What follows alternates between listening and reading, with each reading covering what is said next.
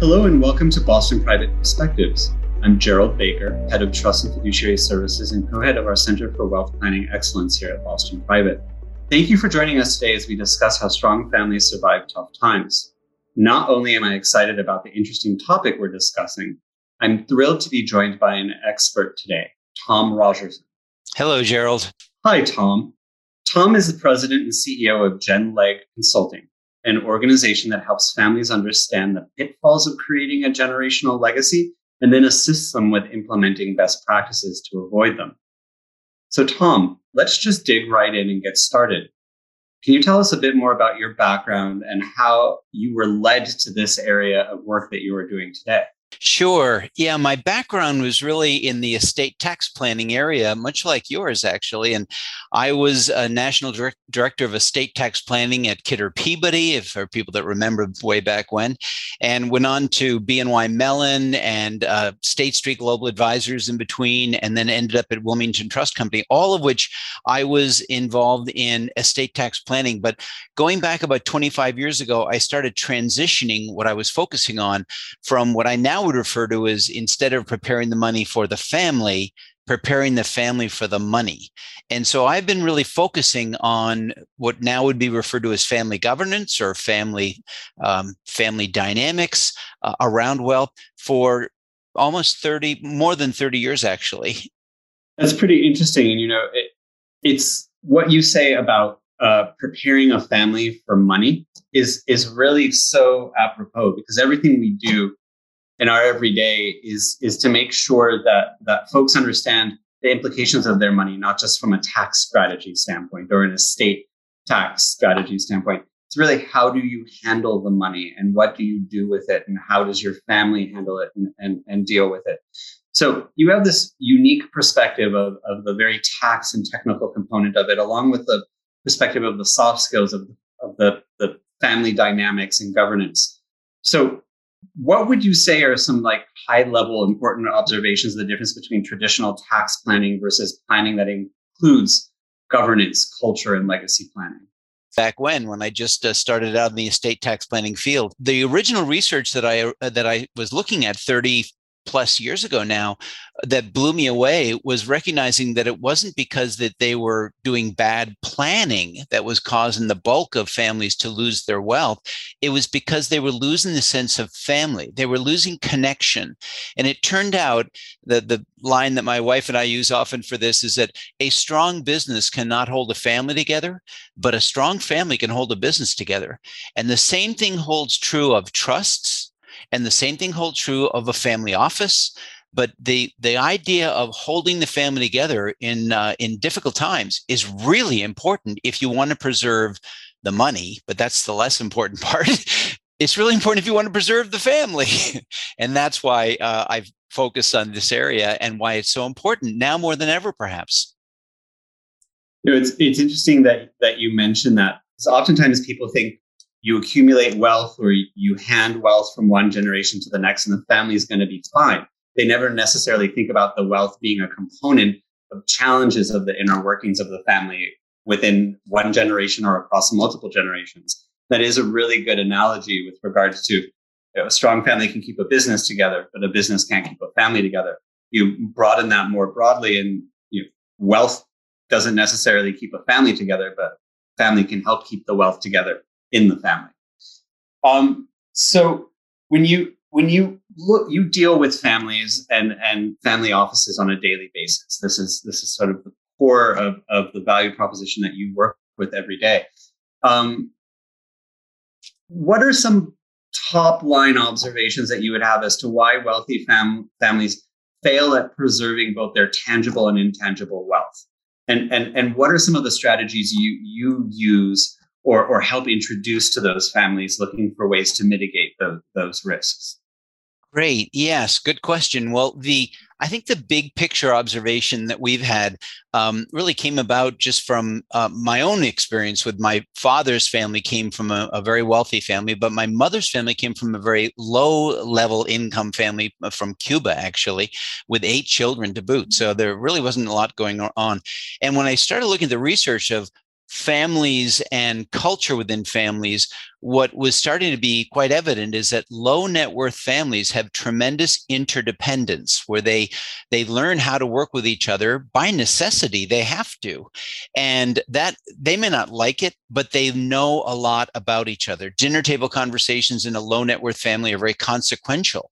When johnny says can i borrow the car on friday night? everyone gets involved because it's the car.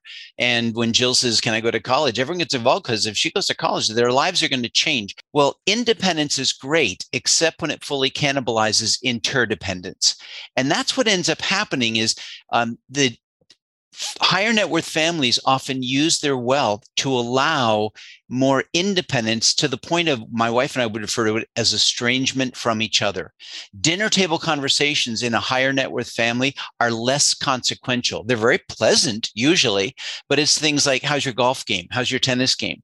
These children often have their own bedroom. They might even have their own bathroom, sometimes in suite. And they very often they have they go to summer camp. More and more opportunities to make fewer decisions together. So true. You know, in in my experience at, at Boston Private and a long career before that, um, it's the independence that wealth creates that allows individuals to operate independently, right? So when you do have to come together for an estate to be settled, for one trust to fund other trusts, and heavens forbid it, it, it might be a pot trust where all of the beneficiaries are working out of the same pool of money. That collective decision making and collective communication about collective decision making are really the crux of the problem. It's not the wealth, it's not the individuals or the broader family. It's the lack of experience and understanding of how to work collectively that I think you put it beautifully when you said that wealth affords independence that oftentimes cannibalizes the family's interdependence. And that that really just sums up a part of the dynamic and the lack of understanding of what communication and family governance through communication really needs to be. Um, so you really hit the nail on the head there. So if you don't mind, I'm going to pepper you with a few questions uh, related to that uh, very premise and topic. So why work with an expert? You know, what's really what steps do you recommend families go through and and why they should work with an expert on building a generational family legacy?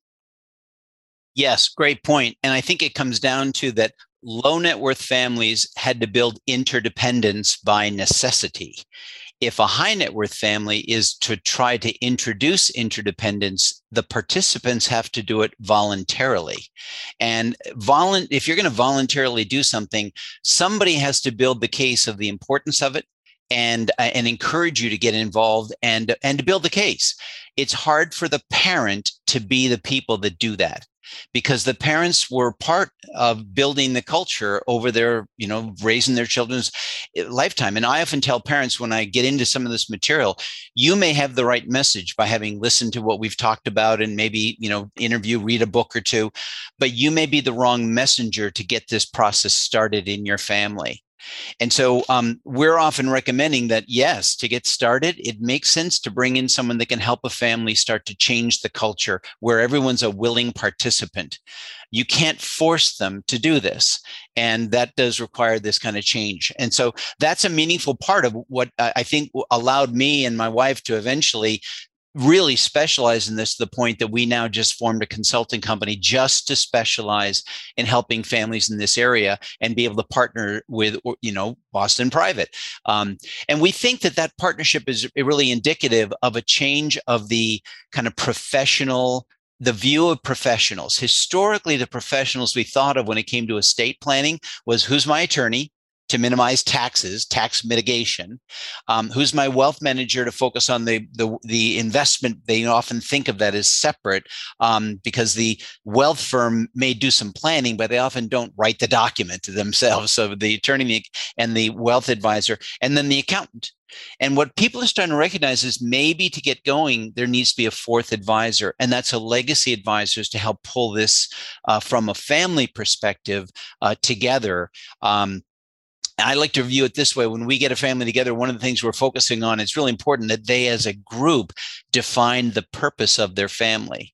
and they as a group defined if there's any wealth not saying there is but if there's any wealth what is the purpose of the wealth vis-a-vis the purpose of our family and that information would help the trustee would help the estate tax planner would help the accountant understand how better to organize a plan rather than just go by tax mitigation alone you know, you you've hit the nail on the head. That's something that is definitely core to Boston Private's value proposition. When we start, as you well know, Tom, when we start to engage with with clients on on their broader planning, um, the first thing we try to do is work with them to build a mission statement. You know, what what do you want to accomplish with this wealth for yourselves, for your immediate family, and for generations to come? And then, what do you want them to take out of the meaning of that mission statement? because you can put words on paper and you can talk to people about it. But until they understand the meaning and worth behind the words on that paper and how the, the matriarch or the patriarch or, or, or this, the current generation passing it on, really view it, um, you, you're going to be talking in circles around each other. So that brings me to a really interesting question that I often um, get asked myself, and I'd love to hear how you answer this: is is there one way to talk to families about this? Do you do you treat each family the same? Are, are, is it an identical process or is it iterative depending on the circumstances? Uh, again, great question, and and it is iterative on the depending on the situation, the family, and how they were raised, and what the culture of the family is, and um, in some families it's a lot easier to get started because the culture is just at a higher plane and most families think their culture is much better than it actually is.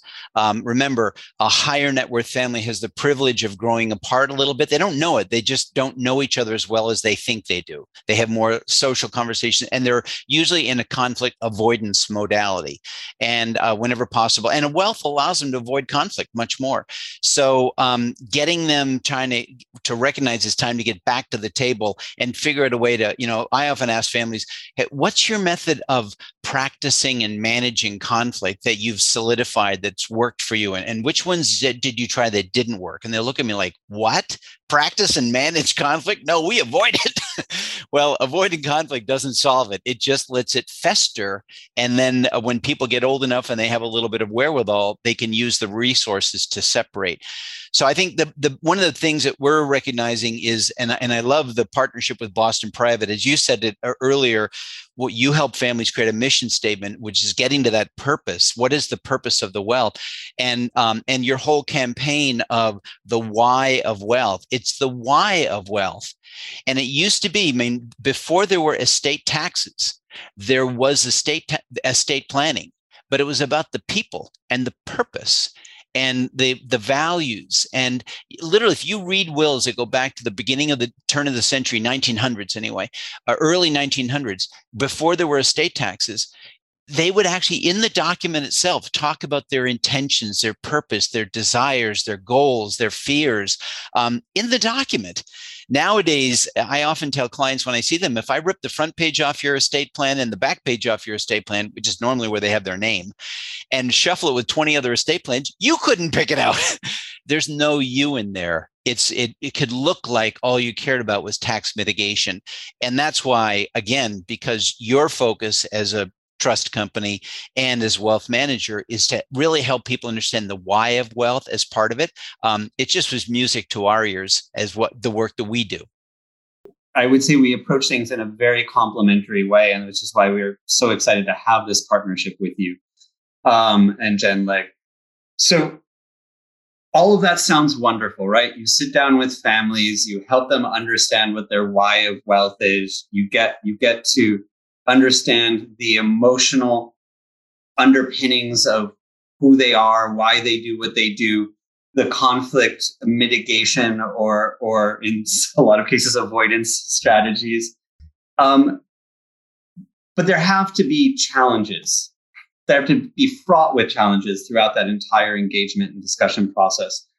What would you say are some of the most common stumbling blocks that that you experience in working with with high net worth and ultra high net worth families? So we have a we have a list um, on one of the assessments of 20 statements that we send out to everybody in the family, and the statements run the course from things about do I know the kind of causes that you give to and are and passionate about, uh, all the way to things like um, gee, I, I, have a place in this family. I, I feel a sense of purpose and mission, and people know my strength and I know their strength, you know, things of that nature, and everything about money and about business. And on one side, they're grading how well, how important it is. The other side, they're grading how well we're doing at it.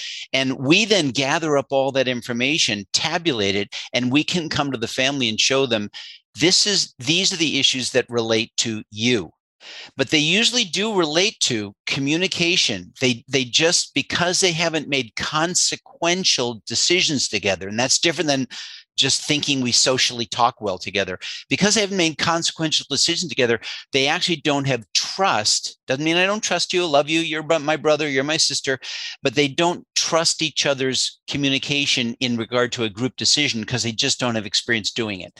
That's a critical one. Um, parents maintaining control too long and not letting the children start to have leadership roles. One of the quotes that we use a lot with families is wealth without responsibility or authority is a formula for resentment and failed self worth. Well, how do you give children and their spouses responsibility and authority without giving up control of the kingdom and the and the you know the, the goose that lays the golden eggs? Well, there are lots of ways to do that, but most families don't have a clue, so they don't enter into it. So, um, parents not giving up some control, letting the children step into control is another big one. Um, but there, but you'll see that they just think they know each other really, really well. But usually, the entrepreneurs we work with know their management team members better, more deeply than they know the passions of their family members, which is bold to say, but we're finding it to be incredibly true. That's a really interesting perspective because if you if you sort of have to boil that down to a root cause, it's constructive engaged communication, right? Those entrepreneurs are used to needing to have to do that with their management teams. Those wealthy individuals are used to having to do that with their professional advisors, but not necessarily fostering that type of communication with their own family members as it relates to family wealth. Um, and I imagine that being such a fraught topic as it relates to emotion, um, because you can separate business fairly directly, right? This is about numbers. This is about the bottom line. This is about company performance or investment returns, when you add in the other family dynamics of emotional relationships and the challenges of that type of engaged communication, you must feel sometimes like you're dancing around a minefield. Yeah, absolutely. I remember when I first offered to do this, we had a high net worth family that said, My kids don't know anything about estate planning or wealth and the taxes, and they're always fighting against me and what to do with the money. And would you come in and just, you know, show them the estate plan and talk to them about the whole thing? And uh, and he would tell me these stories about the fights they would have over money issues and all. And I I said, you know, kind of with fear interpretation, I said, uh, okay. And I went and I ran my first family meeting. And this goes back decades ago. And I remember going just totally nervous beyond uh, I'll get it. Why am I getting in? I have enough difficulty with my own family dynamic. Why am I getting into their family dynamic? But what I found was um, there's this whole thing about having a facilitator. If you have a facilitator in a room uh, with a group of people that are having an argument and they're told this person is observing you know your process they actually act better. I found the same thing to be true that actually being a third party just caused everybody wanted to, to act better. And it allowed us to have a, a different starting place as a group. Um, so I find that getting into the family dynamic of other families, it turns out, has been incredibly rewarding at the end of the day. Um, when I used to help people just with the money, when I was originally doing, you know, the estate planning work that I was doing and minimize the taxes, they would thank me at the end of the day. But when I started helping them with the family and and to see broken relationships starting to come together again, they you become a family member. And so we've now had a chance to work with over 200 uh, 270 different families at running family meetings. And um, and it's just it, it it's so rewarding to change that dynamic wherever you can. I can only imagine uh, just to start with one family and see the evolution over time of communication and engagement and and being able to share ideas effectively it must be terribly rewarding. Um, so in that though are there minefields that you absolutely want to avoid? Are there certain topics that are just don't bring those up at a family meeting. Maybe have them one off with individuals or with smaller sub subgroups. But is there anything in general that you found as a trigger that sort of takes things off the rails? Well the the parents um, often they hear things and the the press makes all kinds of statements like this. You need to you tell your children about the estate plan. Tell them about the money. Talk about the money uh, if you're in a wealthier family i actually find that because the parents don't know how to talk about it they engage in that conversation too early i'm not saying you you I, I, here i'm a big advocate you've got to talk right but i think you you work your way up to talking about the money itself. First, it's who are these people? Do I really know who they are, what their motivations are, um, what their strengths are, what their abilities are, what their vision, their values? Um, you know, if the family focuses on those conversations first, first of all, it's less threatening than opening up day one. Let's talk about the money. Here's how much there is.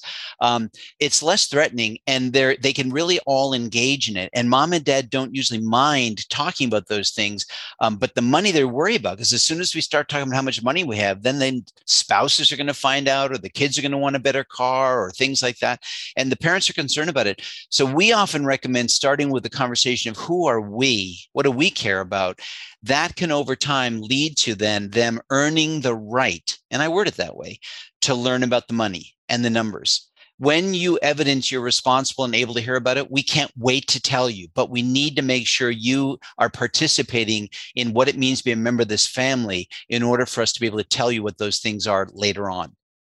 It is earning a right, isn't it? Uh, you know, you really have to, it, it's exactly like getting a job. It's exactly, you know, getting your, your accepted to school. You have to earn that right? It's not just handed to you. And that's part of that communication and family dynamic. It's so well put, Tom. Um, so, with that, is there an age you should start talking about this, but not telling them about the money? Is there an age by which they should know everything there is to know? Yeah. Um, well, our motto, people often ask that, you know, when when's the right time to tell them? And I say, you, you tell them when they're ready to hear it.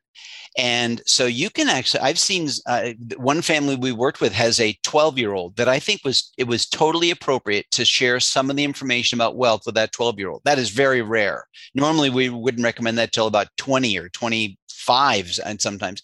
Um, but other times there are 30 and 40 years old that shouldn't know the numbers. Um, there are some people that maybe it's because of a mental illness or just they don't have a filter. Uh, is there is there ever a time that you should exclude a family member, a spouse, a child, it, or is this a everybody or nobody type of conversation?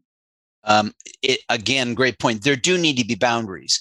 So uh, a family, though, if if one of the children is acting up and the parent tells them you can't come to the family meeting, that is an, another example of a parent cheating, uh, treating a child as a child. Parents get into a process of treating children like children for the rest of their lives. Then they set up estate plans that do the same thing after the parents are gone. They treat the children like children for the rest of their lives. Um, our big focus is how do we um, give them an opportunity to have a voice in the family? But if they are using that voice badly, there do need to be rules but when the rules are being uh, imposed upon the the the family member that's not acting correctly um, they should be imposed by the group as a whole. Then they're not fighting against mom and dad. They're recognizing i'm not part of the collective. We had rules we came up with as a group and you know they're they're holding me accountable to those rules. That's different than mom and dad just saying you're out. You're acting like a kid again. So it all comes down to defining what governance means for the family and then making sure that decision making is within the confines of that governance definition and structure rather than reverting back to that parent child relationship, which is just going to add layers of emotion and complexity to that emotion to actually coming to a, a, a reasonable place for communication and decision making. That makes so much sense. Well, it's a great uh, point. And, and that word governance, I just want to take a, a second on because that uh, right away it misleads a lot of family members. When I mention governance, many times people have a very different definition of it. they think uh, some kind of highfalutin structure like we need a family constitution and we need you know all kinds of things with bylaws and written you know minutes for the meetings and all that governance is a very simple concept it's how do you know a group of people three or four people make a decision together that's governance if we wanted to decide what time we're going to have lunch today or lunch or tomorrow and you know three people in a family that's governance if we're going to decide what restaurant we're going to that's governance so it's a matter of group decision making. And that was so critical to me because if you go back to the number one reason that families were failing at preserving wealth and family multi generationally was due to lack of trust around group decision making which is governance. That's why I think it's the right term. People just often bring more baggage to the term than is necessary. And that's why we do advocate, you know, letting people start making decisions as early as you can. One addition to a question you asked earlier, the age issue, we find up to about 15, they're too young to really participate in group decision making that have consequences and understand the consequences and all that. But from 15 to about 25, they absolutely can engage in group decision making where there are consequences and they can learn from the consequences and and you they can express their values and their their their communication style, leadership style. From 25 to about 35, we're normally focusing on how we're going to add people to this family because that's when they're getting engaged and married and having children. So, what's it going to look like? What's our onboarding process?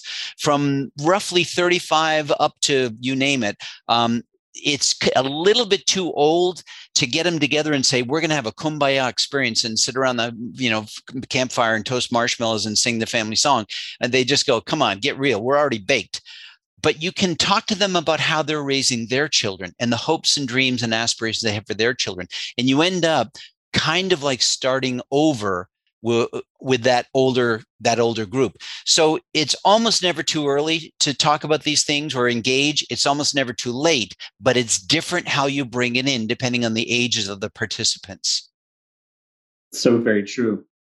And I imagine that the earlier you start them in the conversation process, the easier it's going to be to help them be incorporated into that governance structure and, and style of communication and interfamily uh, sort of planning to instill those qualities. Um, so you mentioned earlier in our chat about reading documents from the turn of the last century, which um, you know, I when I started my career, I had a, a large book of very old trusts from 1900 to 1930. And you mentioned a very important thing in that there was a lot of intent in those documents wishes, hopes, concerns, things that they wanted to avoid, uh, things that they wanted to make sure the family did do. And as tax became more complex and estate taxes got introduced and it became more of a a science to avoid for tax mitigation purposes, they became less of a plan to discuss how family governance should really be executed on, right? Which is really sort of what has evolved with estate planning over time. So, pointing out the obvious, what are ways that you can augment a traditional estate plan to prevent it from, from exacerbating from lack of communication on intent and desires and fears and concerns. What can you do within that, within the structure of a family and documentation and communication to sort of help augment what has become really a clinical exercise, if you will, of building the right plan to avoid taxes? The reason that families, um, traditional estate plans were were failing was either number one, they would divide the assets by the number of children. We, my wife and I refer to this as divide and conquer. You get three kids, there's a third, a third, a third. And that's like take this wealth that you may not be prepared for and use it to essentially separate yourself from having to make any decisions with your siblings and and so they ended up all going off and making all the same mistakes because they weren't learning from each other they didn't have a process of doing it The second reason that families were, uh, or the estate plannings were failing, was maybe the the estate plan was designed to try and force in, interdependence by setting up something like a family foundation that they would put all the kids in the on the seats of the board, and then kind of with the intention, wonderful intention of getting them to make decisions together. But they weren't. They they ended up coming to that though with no experience of ever having made decisions before. And the first decision they were trying to make is how do we divide this thing so I don't have to do it with you? You know, brother, sister, I love you, but I don't want to make these decisions with you because that sounds like a pain in the neck. And what experience do we have?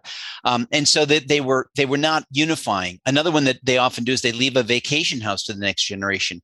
Well, the idea there is that they're going to unify because they did. When we had them up, they always loved each other and they loved the vacation house on the lake or whatever. But we went from one couple having the vacation house and getting everybody to join in to now three couples sharing it. And inevitably, what they do is that I get it July, you get it August, and she gets it September.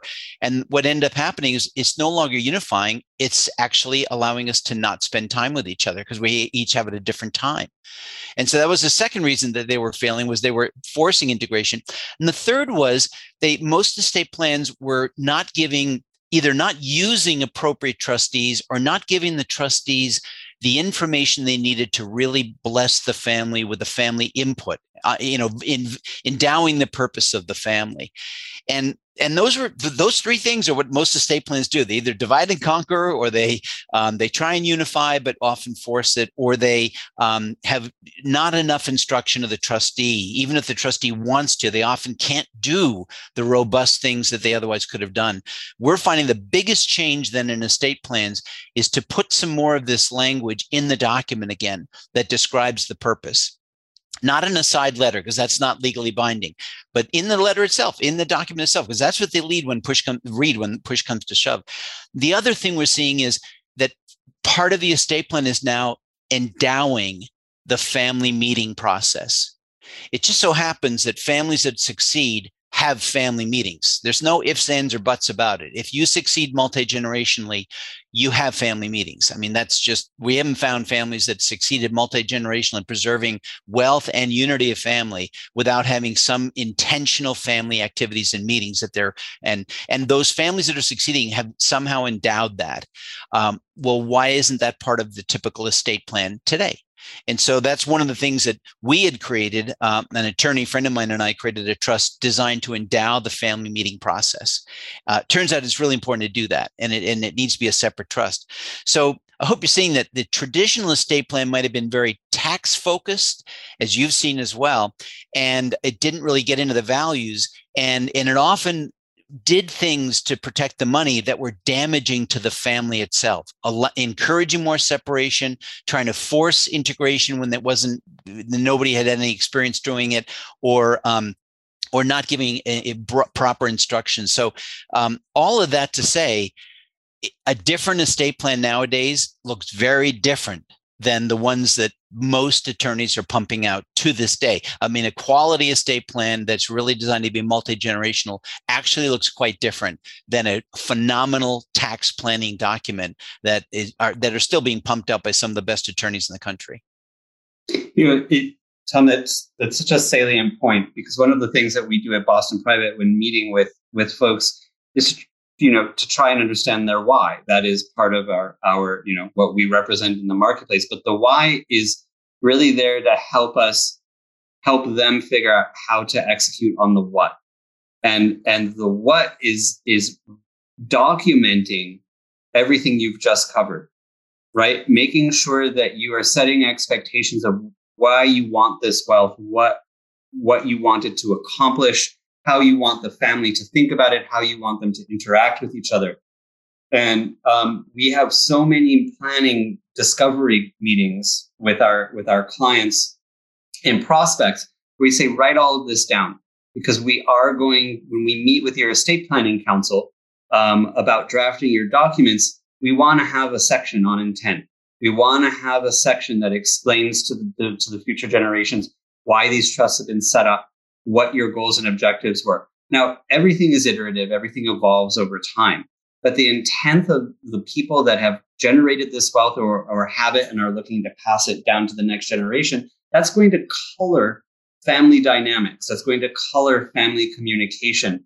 uh, for years and years to come. And it's such an important point, which is why this is a podcast, so no one will see it. But I had such a big smile on my face when you were talking about how estate plans have evolved over time and, and how that intent and, and meaning behind what's there has really gone away. And, and another reason that we so love partnering with you is because you view this substantially similarly to, to, our, to how we do as a value proposition for, for wealthy families. So as we come towards the end of our podcast today, family legacy planning has a lot of factors to it, right? Um, creating, protecting, passing down. Um, what would you say is the most challenging component of that to communicate across generations?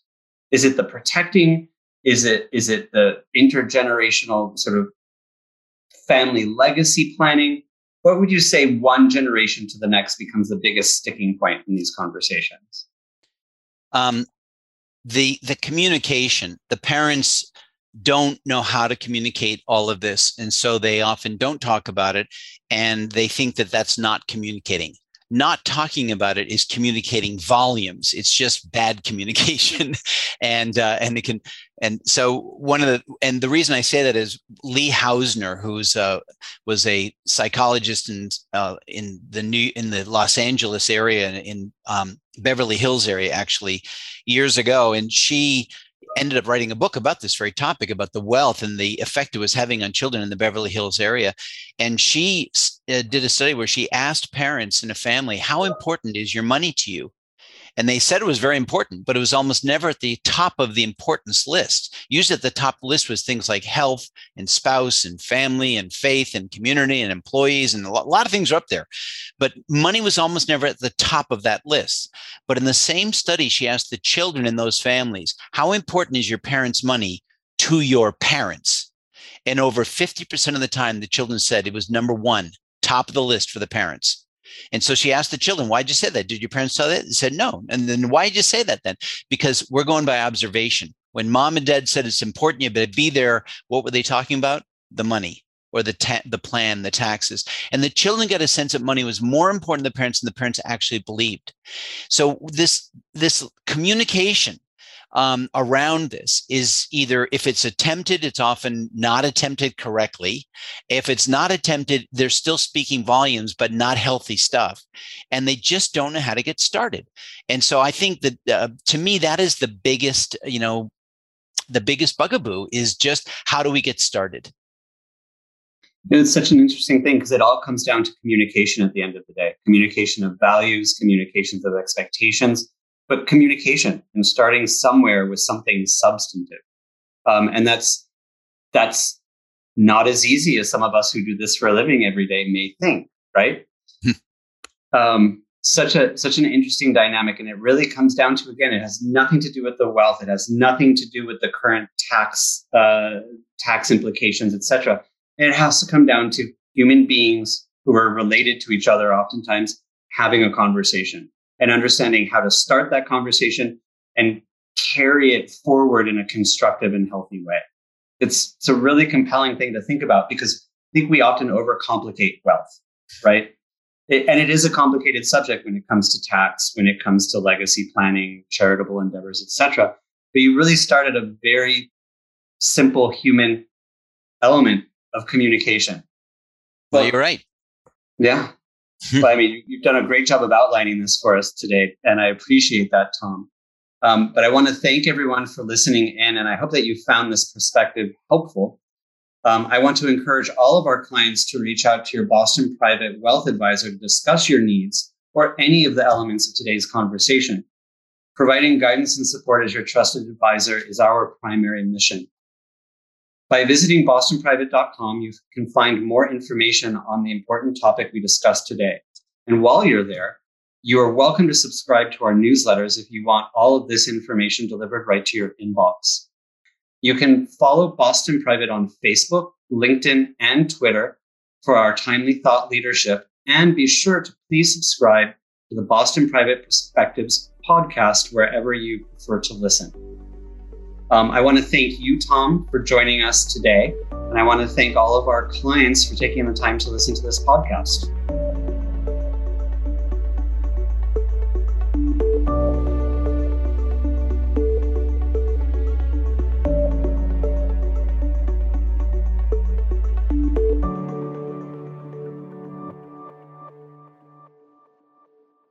This podcast is solely for informational purposes and is not a solicitation or an offer to buy any security or instrument or to participate in any trading strategy. The opinions expressed and information contained in this podcast are given in good faith, may be subject to change without notice, and are as of the date issued. All sourced information is believed to be reliable but has not been independently verified. This podcast discusses general market activity, industry or sector trends, and other broad based economic, market, or political conditions and should not be construed as personalized investment advice. The following does not represent a complete analysis of every material fact with respect to the topics covered herein. All investments carry a risk of loss. Listeners should review any planned financial transactions or arrangements that may have tax, accounting, or legal implications with their advisors. For additional information about us, please refer to our Form ADV disclosure brochure, which may be obtained by calling us at 800 422 6172 or emailing at info at bostonprivate.com. Boston Private Bank and Trust Company has been merged into and is now Silicon Valley Bank. Banking, lending, and trust products or services under the name Boston Private are offered by Silicon Valley Bank, a California bank with trust powers. Silicon Valley Bank is a member of the FDIC and the Federal Reserve System and is an equal housing lender. Silicon Valley Bank is the California bank subsidiary of SVB Financial Group, NASDAQ, SIVB. SVB Wealth Advisory, member FINRA and SIPC, SEC registered investment advisor, offers brokerage and investment management products and services and is a wholly owned non bank subsidiary of Silicon Valley Bank. Boston Private Wealth, an SEC registered investment advisor, offers wealth management services and is also a wholly owned non-bank subsidiary of Silicon Valley Bank. Investment products offered by SVB Wealth Advisory and or Boston Private Wealth are not FDIC insured, not bank guaranteed, and may lose value. None of Silicon Valley Bank, SVB Wealth Advisory, Boston Private Wealth, or any of their respective affiliates provide tax or legal advice. Estate planning requires legal assistance. Please consult your tax or legal advisors for such guidance. Copyright 2021 SVB Financial Group, all rights reserved. SVB, SVB Financial Group, Silicon Valley Bank, Make Next Happen Now, and the Chevron device are trademarks of SVB Financial Group, used under license. The Boston Private name, logo, and any related marks are trademarks of SVB Financial Group and used under license.